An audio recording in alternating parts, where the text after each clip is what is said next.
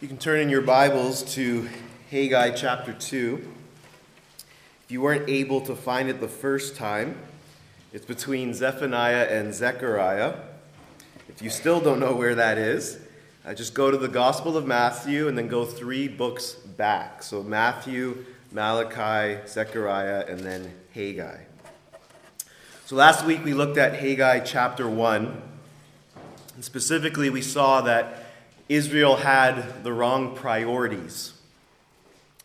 They returned from the Babylonian exile, and their first order of business was to restore, to rebuild the temple that was destroyed when Babylonian, Babylon came in and basically laid ruin to all of Jerusalem. But they neglected this task, and as we saw last week, it was because they were prioritizing their own homes over the temple of God. And so God comes and confronts them, He rebukes them, and He calls them to repentance. And, and what's incredible in the story is that verses 12 to 15 is they actually respond in repentance and they begin to get to work. They begin to start to restore, uh, to start to rebuild the temple. And so now we are here in chapter 2, and I would say that chapter 2 is a chapter full of incredible hope incredible hope. So let me pray for us and then we will look at the passage. Heavenly Father, we thank you for your word. And Father, we pray that by your Spirit, you would cause life to reign here this morning. You would breathe life into our own hearts. You would move our numbness to respond rightly to Christ. That we would love him more and Lord, that we would leave here with a greater confidence in the God who has saved us because of what you have promised and what you are going to do in the near future. We lift this time into your hands and we pray this in Christ's name. Amen. Well, Christianity has a, a long history. If you consider it being connected to the Jewish history, it's much longer. But let's just take, for example, the time of when Christ came. Christianity has a history of over 2,000 years. And in those 2,000 years, there have been um, bad things that have happened in the name of Christianity. There have been tragedies. There have been times where the Church of Christ has lost its focus from the most important things. But there have also been glorious moments in the history of Christianity. There's been incredible moments when you look back on history and you can see what God has done in the world and in society. You think, for example, just the early church itself, how that broke out onto the scene in, in this in Jerusalem, and then how it spread, of course, to Samaria and Judea and to the ends of the earth. And how very early on in Jerusalem we see 3,000 people being added to the church, and then more and more were added day by day. The Lord, by His Spirit, was at work. The new age had come. Or you can, for example, take the, the medieval ages, the high Middle Ages, where, where in many ways Christianity was the main mover for universities starting in the Western world. Most people don't understand this, but it was because of Christianity that education was seen as a value to society. And so universities were started where they could study the things of God, and, and science was started primarily because they understood that there were laws in the world that God had established, and there was a creator, and therefore these laws and these things could become known. Or you take the Reformation. Though there were many horrific things that happened during the Reformation, there was also, in many ways, a, a restoration, a reforming of biblical truth. God raised up specific individuals to respond to the corruption that was taking place in the church at the time and to return to our ancient history. Or you can also think of the great evangelical awakenings under George Whitefield and John Wesley and Jonathan Edwards, or, or thinking of the, the time where William Wilberforce, who was the, the forefront um, face in regards to putting slavery to an end in the British nation, in Britain. These are all moments where God seemed to have done something really incredible in Christian history. And that, I'm just speaking there of Western Christian history. There's tons of other moments in history across the world that God has done incredible things. And as Christians, we can look back at those moments and be deeply encouraged and deeply thankful, but there's also another side to it. Sometimes when you read about these moments in history, it can actually cause discouragement. We can look and feel discouraged, and we, we can wonder whether God will do such things in our time and in our day. It's hard to read through the book of Acts and go, Lord, why aren't people being added day by day to your church like it was in Acts? We can grow discouraged. We can look at the Great Awakening and see this, this movement of really awakening revival where many people were converted to Christ and, and society was actually changed. And we can wonder, Lord, why not in our day? We can grow discouraged. Israel, I think, was experiencing a similar reality here in Haggai chapter 2. They were looking back to their glory days, and they became discouraged in light of their present circumstances. So, the first thing we see here in verses 1 to 4 of Haggai chapter 2 is a discouraged people. Listen to what Haggai writes. In the seventh month, on the 21st day of the month, the word of the Lord came by the hand of Haggai the prophet, Speak now to Zerubbabel the son of Shealtiel, governor of Judah, and to Joshua the son of Jehozadak, the high priest, and to all the remnant of people of the people, and say, Who is left among you who saw this house in its former glory? How do you see it now? Is it not as nothing in your eyes? Yet now be strong, O Zerubbabel, declares the Lord. Be strong, O Joshua, son of Jehozadak, the high priest. Be strong, all you people of the land, declares the Lord. Work, for I am with you, declares the Lord of hosts. It's the seventh month, and in the, the Jewish calendar, that would have been October. It's the 21st day of the month. It's approximately seven weeks since God first spoke in chapter 1, verse 1 and it's close to a month since the rebuilding of the temple began in verses 12 to 15 of chapter 1. Now, this specific time in the Jewish calendar is actually the Feast of Tabernacles. Uh, you can read about the Feast of Tabernacles in Leviticus 23, verses 33 to 43. Now, this feast was a reminder to Israel of God's deliverance in Egypt, but it was also a season of rejoicing in the harvest. But we know from chapter 1 the harvest hasn't been good because of their sin. God basically brought famine and drought to the land because they were ignoring the things of God. Not only this, but in the seventh month, this was the month that Solomon finished and dedicated the first temple to the Lord, which you can read about in 1 Kings chapter 8. Now, this current temple they're working on will take another four years to be completed. And Ezra 6 makes this known. So it's into the midst of this specific context that God begins to speak again through the prophet Haggai, and based upon the questions that are asked, it's assumed, it's understood that the people have grown discouraged. They've become weary of their current situation. As verse 3 says, Who is left among you who saw this house in its former glory? How do you see it now? Is it not as nothing in your eyes? It's not like the former days. Now, there would have been only a few at this point who would have seen the former glory of the temple before the exile. If the, the, the number that are there, we don't fully know who they would have been, but they would have been very old in their age. But, but all the people knew of the former glory of the temple, they would have been taught about it. And due to the current circumstances, it's understandable that they'd be discouraged at what has happened. The work ahead of them seemed so daunting a task. The glory days of Israel were gone.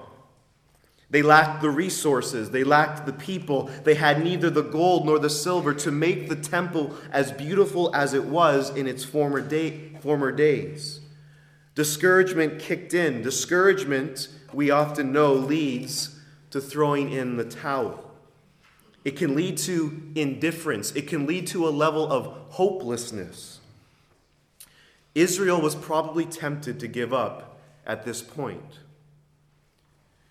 You see, so often, learning from the past can be helpful. But if we become fixated on the past, we can often grow discouraged, just as Israel grew discouraged.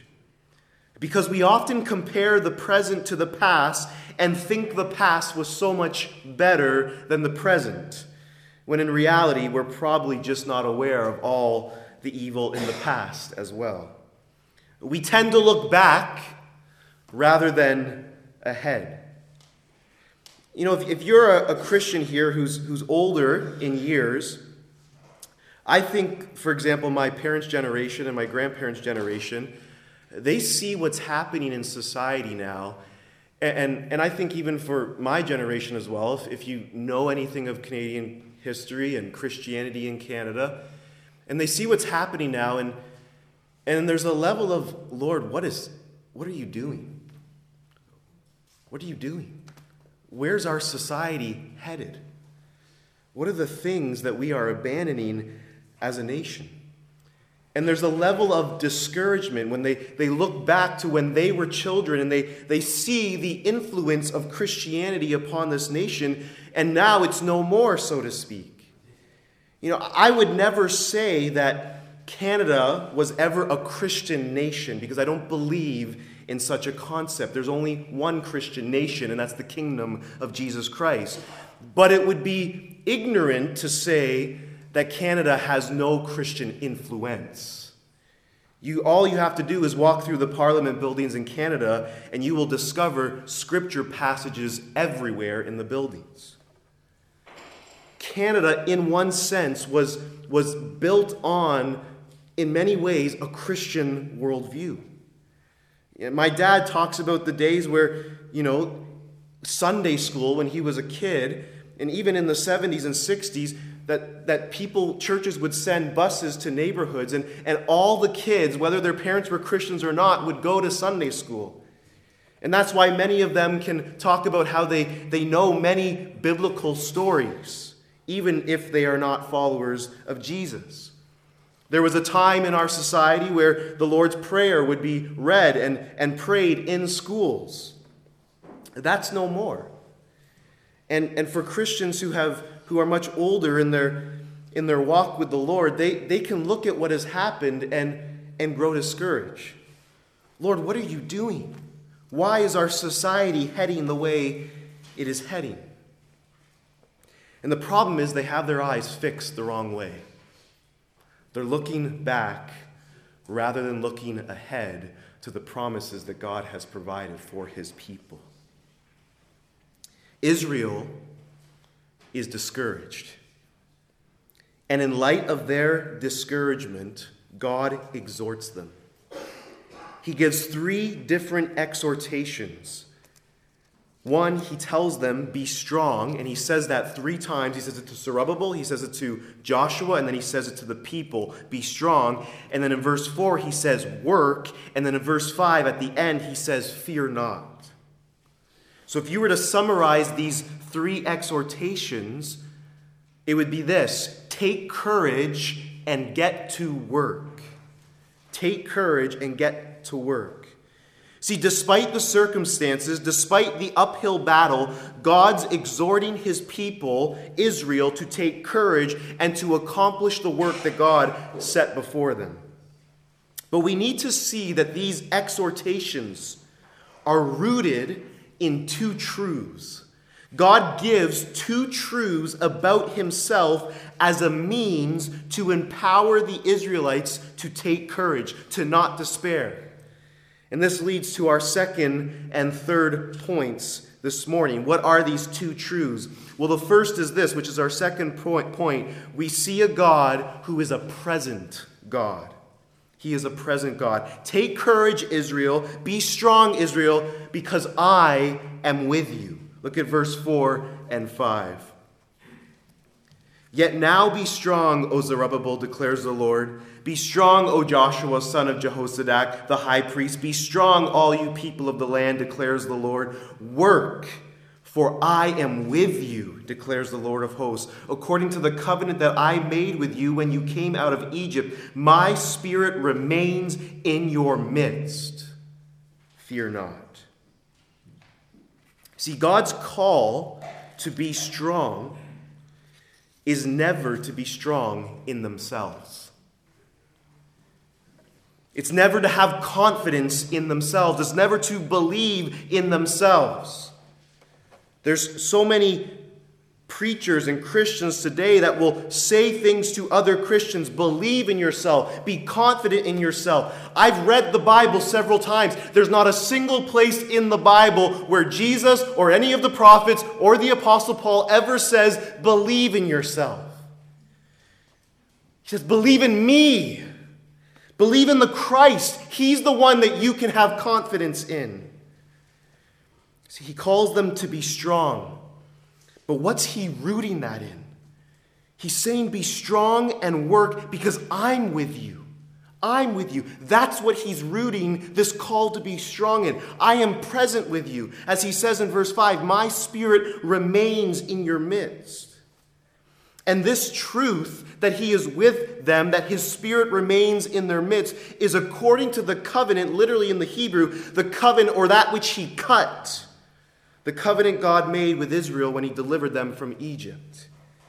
The essence of that covenant was this I will be your God, and you will be my people. This is a major theme in the scriptures. Whenever an individual or the people are called to a great task, most often this message is always given Be strong, for I am with you, says the Lord. You think of Joshua.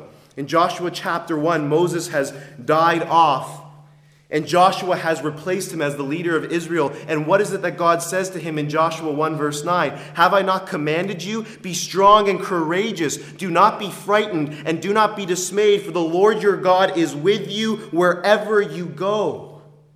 In 1 Chronicles 28, uh, verse 20, David's life is coming to an end, and he speaks to his son, son Solomon, and this is what he says. Then David said to Solomon his son, Be strong and courageous, and do it. Do not be afraid, and do not be dismayed, for the Lord for the Lord God, even my God, is with you. He will not leave you or forsake you until all the work for the service of the house of the Lord is finished. And then you think of Jesus' words at the Great Commission. And though he doesn't say, be strong and courageous, what he does say implies that they need to be. And Jesus came and said to them, All authority in heaven and on earth has been given to me. Go therefore and make disciples of all nations, baptizing them in the name of the Father and of the Son and of the Holy Spirit, teaching them to observe all that I have commanded you. And behold, I am with you always to the end of the age. This is what will strengthen the hearts of the people. This is what will empower them to press on in the work that has been set before them. The infinite, all powerful, transcendent God is with them. He will be with them, He will be present in their midst. And know this, church, that He is also with us. Jesus ascended to the right hand of the Father with the primary purpose of sending the Holy Spirit to be with us, to dwell in the midst of us, but not only that, but also to dwell within us. And this is precisely why Jesus can say to the disciples, I am with you always to the very end of the age. So, the first truth God uses to strengthen them is that He will be with them. But there's also a second truth, which leads to our third point God promises them a future glory. He promises them a future glory. Look at verses 6 through 9. For thus says the Lord of hosts Yet once more, in a little while, I will shake the heavens and the earth and the sea and the dry land, and I will shake all nations, so that the treasures of all the nations shall come in, and I will fill this house with glory, says the Lord of hosts. The silver, the silver is mine, and the gold is mine, declares the Lord of hosts. The latter glory of this house shall be greater than the former, says the Lord of hosts. And in this place I will give peace, declares the Lord of hosts. And there are several things we see here. First, there's a, a universal and cosmic shaking. God is going to shake the heavens and the earth, but also the nations. Not only that, the wealth of the nations will come into the temple, and God will fill this current house that they're building with glory. For as he says, the silver and gold belongs to him. Thirdly, he speaks here that the glory of this current temple that they're building will be superior to the former temple. And then, fourth, in this place, God is going to give them peace. In other words, Israel be strong, work, for a future glory is coming that will be superior to anything in your past. Now, what is it that God is referring to? When is it that God is going to do this? Now, I don't have a ton of time to go into detail this morning on this subject, but what you'll often find is that when God speaks in the Old Testament of future events, there are, there are times where there are what I would call um, small temporary fulfillment and then grand climactic fulfillment. So there's often a more immediate temporary fulfillment to something that God has said that hasn't reached its full culmination, but it's been partially fulfilled. So let me give you an example of this. In, in 2 Samuel 7, God speaks to David. He makes a promise to David about his throne and about his kingdom. And he says this in verses 12 to 13 When your days are fulfilled and you lie down with your fathers, I will raise up your offspring after you, who shall come from your body, and I will establish his kingdom. He shall build a house for my name, and I will establish the throne of his kingdom forever. And your house and your kingdom shall be made sure forever before me. Your throne shall be established forever. Now, the immediate, the temporary, the, the small fulfillment of this promise was Solomon, David's son, who built the temple of God. But we know as the scripture unfolds that Solomon doesn't reign forever, he dies. The temporary fulfillment is Solomon, but the grand, the climactic fulfillment of this promise is the coming of Jesus Christ. It is he who will truly establish the throne of David forever. Why? Because though he dies, he rises from the dead to reign forevermore. He is the one who shall sit upon the throne of David forever, and he will reign as king. So we see this temporary fulfillment, but this grand climactic fulfillment that finds its fulfillment in Christ. And I think we can see a similar pattern here in verses 6 through 9. This rebuilt temple did reach a glory and beauty that surpassed the former glory, specifically under the reign of King Herod. But is that what God is ultimately referring to here? See, the language in these verses speak to something far more grand a cosmic event. The language of God shaking the heavens, the earth, the nations, and, and the wealth of the nations coming into the temple is primarily used in the Old Testament in reference to the great day of the Lord. That is the day of God's vindication, the day of his judgment, the day of his reign, the day in which he will establish his kingdom forever, and righteousness, justice, peace will reign supreme. You see, God's plan was never for there to be for all eternity a physical, material temple.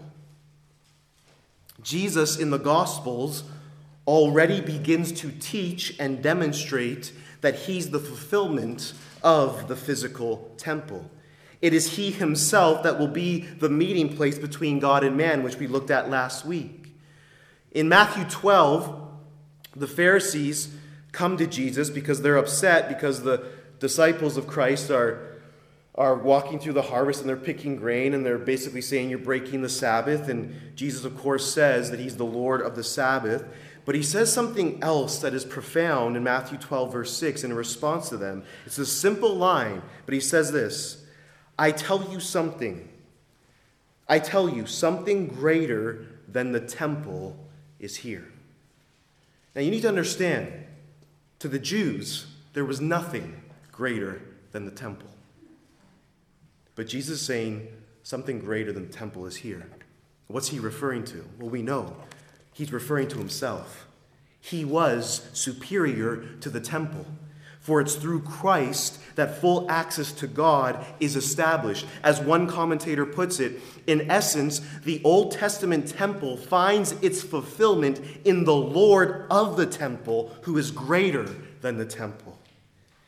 And that's why the, the writer of Hebrews takes verse 6 of Haggai chapter 2 and applies it specifically to the return of Christ, where God will shake the heavens and the earth, where Christ will establish his kingdom forever. Hebrews 12, 26 to 28. At that time, his voice shook the earth, but now he has promised, Yet once more I will shake not only the earth, but also the heavens. He's quoting right out of Haggai 2 when he says that. Yet once more. This phrase, yet once more, indicates the removal of things that are shaken, that is, things that have been made, like the temple in order that the things that cannot be shaken may remain. Therefore, let us be grateful for receiving a kingdom that cannot be shaken, and let us offer to God acceptable worship with reverence and awe. We don't need a temple to offer God acceptable worship anymore because Christ is the fulfillment of the temple. He becomes the place in which we worship the meeting place between God and man. This is why the, the story ends in the Bible, or should I say, really, the, the new beginning, the new creation. We're told that there will be no temple. Why? Because we're told that God and the Lamb will be our temple. Revelation 21, 22 to 26. And I saw, this is John having a vision of this new creation, and I saw no temple in the city, for its temple is the Lord God, the Almighty, and the Lamb. And the city has no need of sun or moon to shine on it, for the glory of God gives its light, and its lamp is the Lamb.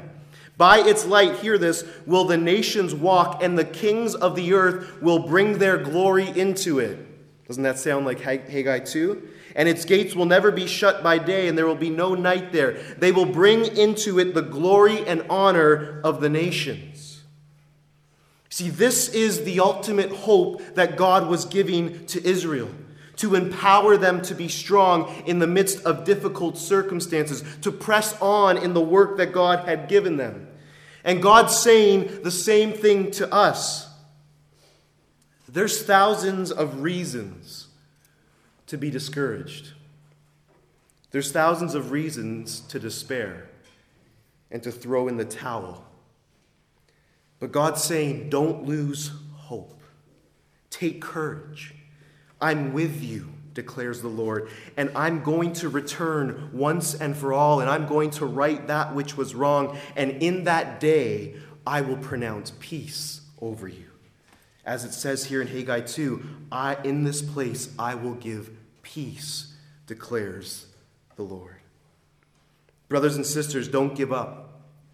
Don't throw in the towel. Be strong. Take courage. When you feel as though that family member will never come to faith, don't stop praying. When you wonder whether your discipling is truly having an impact, press on knowing that the Lord is with you. When you experience the injustice of this world and you see the evil in our world, hold on to the hope that one day our King will return to make all things new and he will bring peace upon the earth. Therefore, my beloved brothers and sisters, be steadfast, immovable, always abounding in the work of the Lord, knowing that in the Lord your labor is not in vain. Be strong, press on, do the work of the Lord. So God tells them, He tells this discouraged people to be strong, knowing that He's with them and there's a future glory to come. But in verses 10 to 19, we also see that there is a blessing to come, specifically in regards to the harvest. Look at verses 10 through 19. On the 24th day of the ninth month, in the second year of Darius, the, in the second year of Darius, the word of the Lord came by Haggai the prophet. Thus says the Lord of hosts: Ask the priests about the law. If someone carries holy meat in the fold of his garment and touches with his fold bread or stew or wine or oil or any kind of food, does it become holy? The priests answered and said, No. Then Haggai said, If someone who is unclean by contact with a dead body touches any of these, does it become unclean? The priest answers and said, It does become unclean. Then Haggai answered and said, So is it with this people and with this nation before me, declares the Lord, and so with every work of their hands, and what they offer there is unclean. Now then, consider from this day onward, before stone was placed upon stone in the temple of the Lord, how did you fare? When one came to a heap of twenty measures, there was but ten. When one came to the, to the wine vat to draw fifty measures, there was but twenty. I struck you and all the products of your toil with blight and with mildew and with hail, yet you did not turn to me, says the Lord, declares the Lord. Consider from this day onward, from the 24th day of the ninth month, since the day that the foundation of the Lord's temple was laid, consider is the seed yet in the barn? Indeed, the vine, the fig tree, the pomegranate, and the olive tree have yielded nothing. But from this day on, I will bless you. This is the second message from the Lord in chapter 2 and it occurs two months after the message that we just looked at in verses 1 through 9. God commands Haggai to ask the priests about something regarding the law. He asks about that in verses 11 through 13. And the point that God's making to Israel is basically that something that's consecrated to God cannot make something else consecrated or holy simply because of contact. So you stick a, a, a, consecrated meat in your garb, and if the garb touches another thing, another form of food, that food doesn't become consecrated. It can't become holy. Whereas defilement could be passed on by touching. And in the example, he uses the dead body. And this was based upon the Levitical law. And, and God's making the point to Israel that they've become a defiled people and their defilement has spread, whereas their holiness has not. Now, we're not told specifically why. Uh, perhaps it was due to their idolatry, which we looked at last week. It's most likely that. But it's possible it's something else, but we're not totally sure. But what was the result of Israel's defilement? Well, verses 15 to 17 tell us. Now then, consider from this day onward, before stone was placed upon stone in the temple of the Lord, how did you fare? In other words, before you got to work on the temple, how were things going for you? When one came to a heap of 20 measures, there were but 10. When one came to the wine vat to draw 50 measures, there were but 20. In other words, you didn't get what you worked for. It, you haven't been prospering. You haven't experienced blessing. Why? Verse 17 I struck you in all the products of your toil with blight and with mildew and with hail, yet you did not turn to me, declares the Lord. We saw that last week, right? They experienced the displeasure of the Lord, specifically here in regards to material blessing, that of the harvest.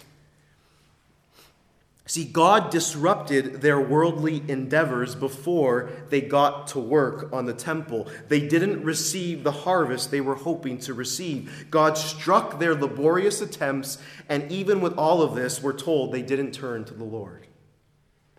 But we know from verses 12 to 15 of chapter 1, Israel did finally turn to the Lord. They began to prioritize the things of God. And this is why in verses 18 to 19, God tells them that from this day onward, He's going to bless them. They're going to know God's favor, primarily in regards to the harvest. The land will yield fruit for their provision. Israel was an agricultural people. Their, their livelihood depended on the good of the land.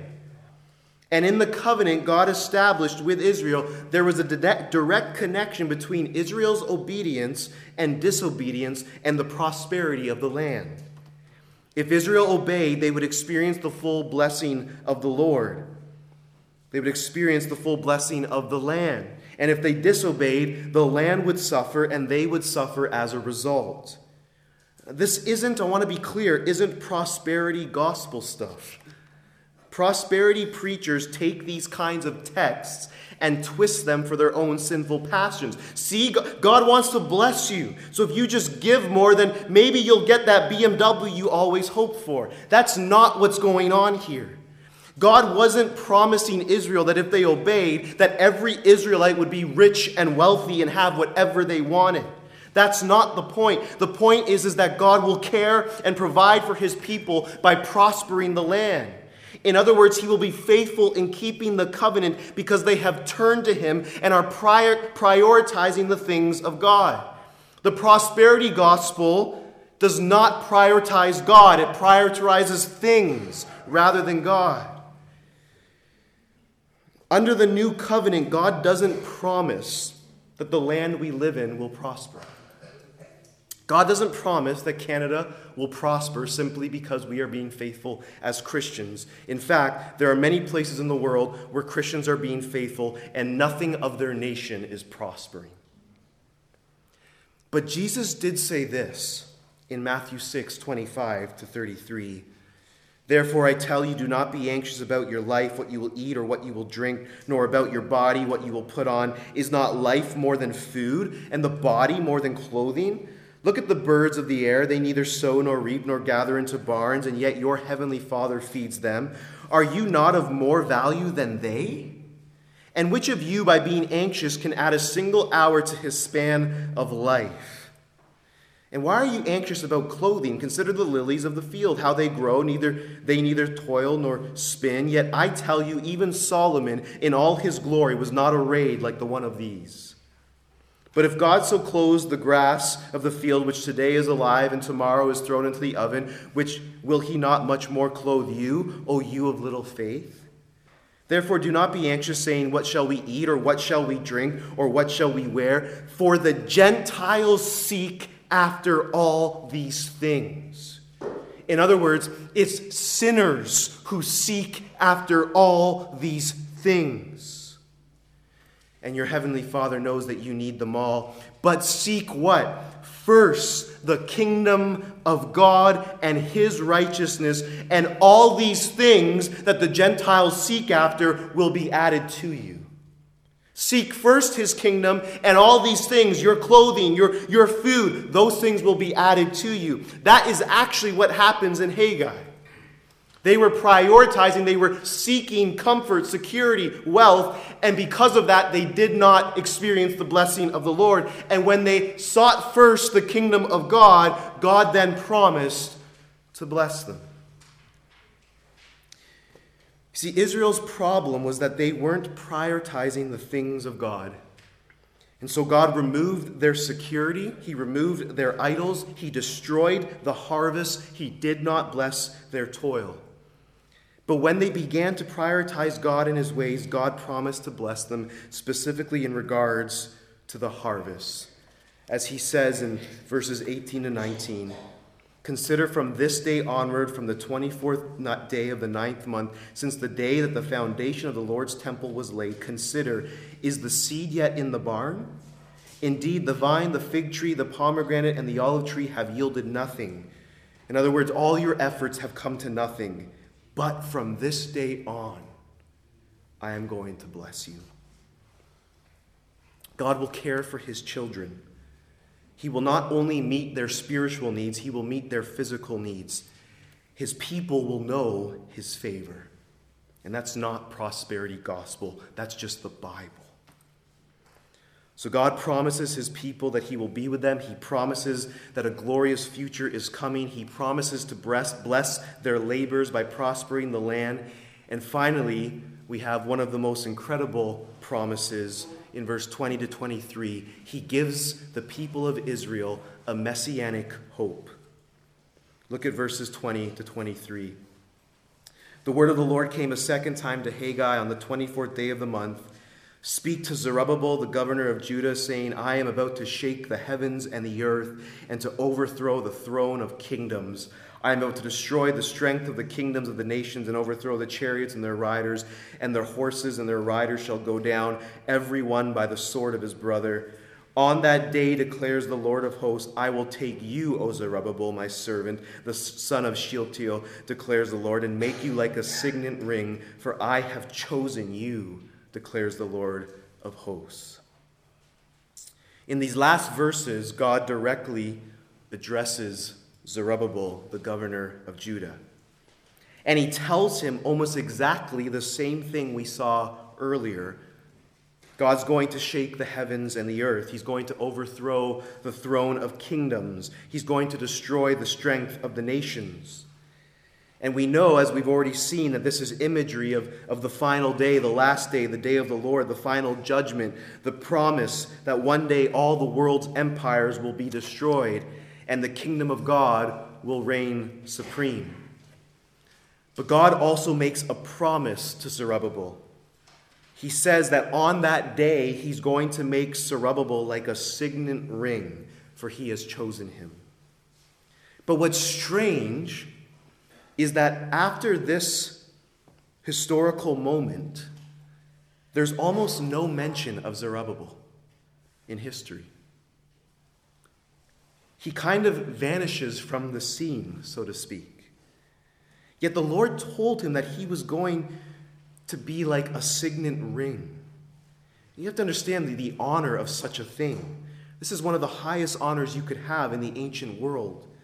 A king would, would give his signet ring to a person in his kingdom to demonstrate his confidence in the person.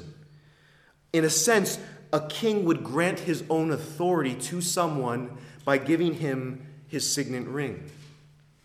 And here, God doesn't give him a signet ring. He says, You will be my signet ring.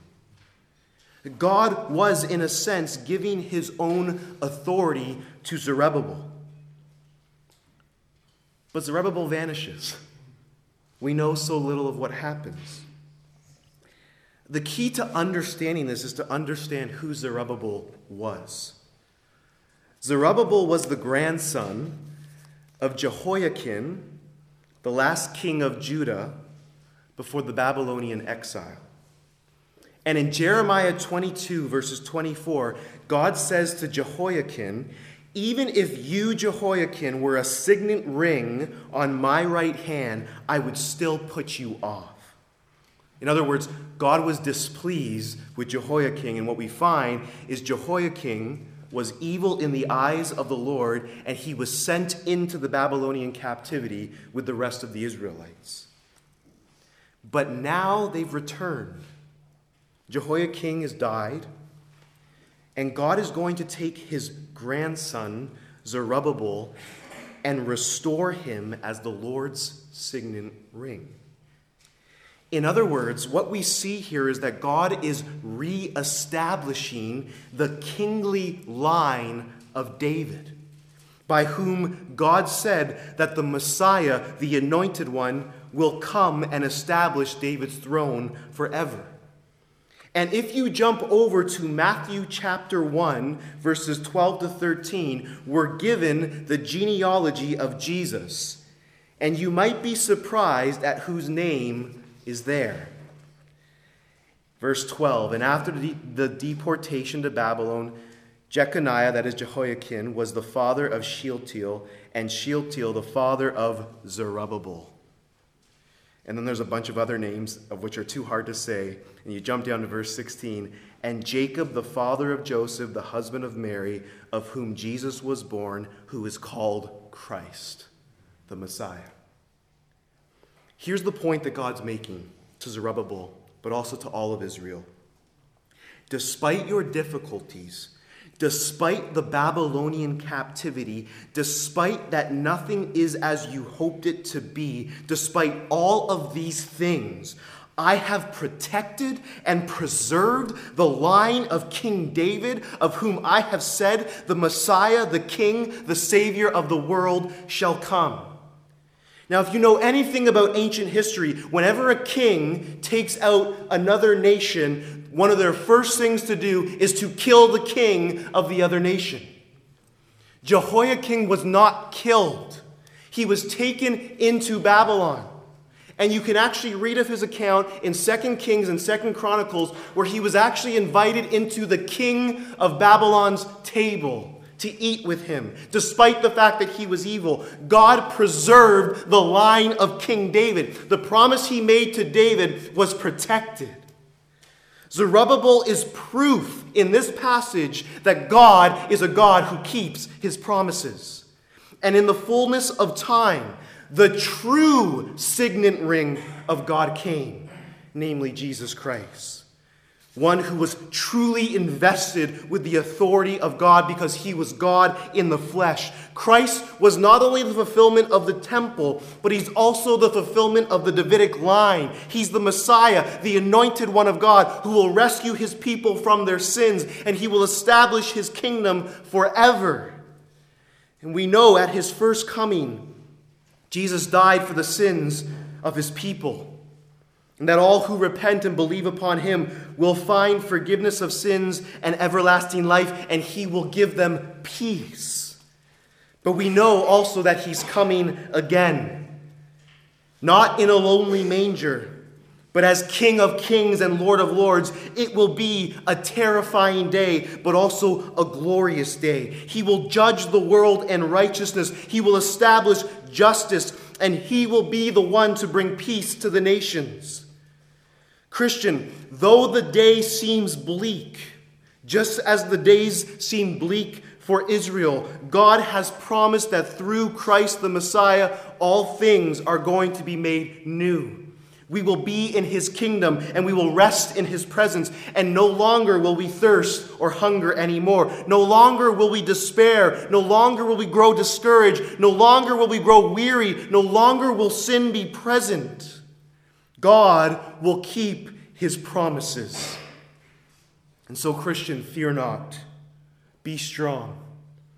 Work for the Lord. For a glorious future is coming, and a glorious king shall return, and we will know his blessing, and we will feast with him and know his pleasure forevermore. Be strong, O children of the Lord. Let's pray. Lord, we thank you for your word that brings hope. And that is what we've seen this morning that we have hope. We have a glorious hope.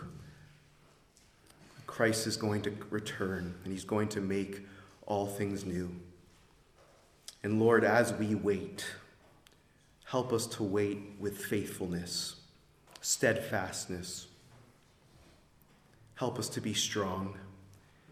And Lord Jesus, we simply cry out, Come, Lord Jesus, come. We pray this in your precious name. Amen.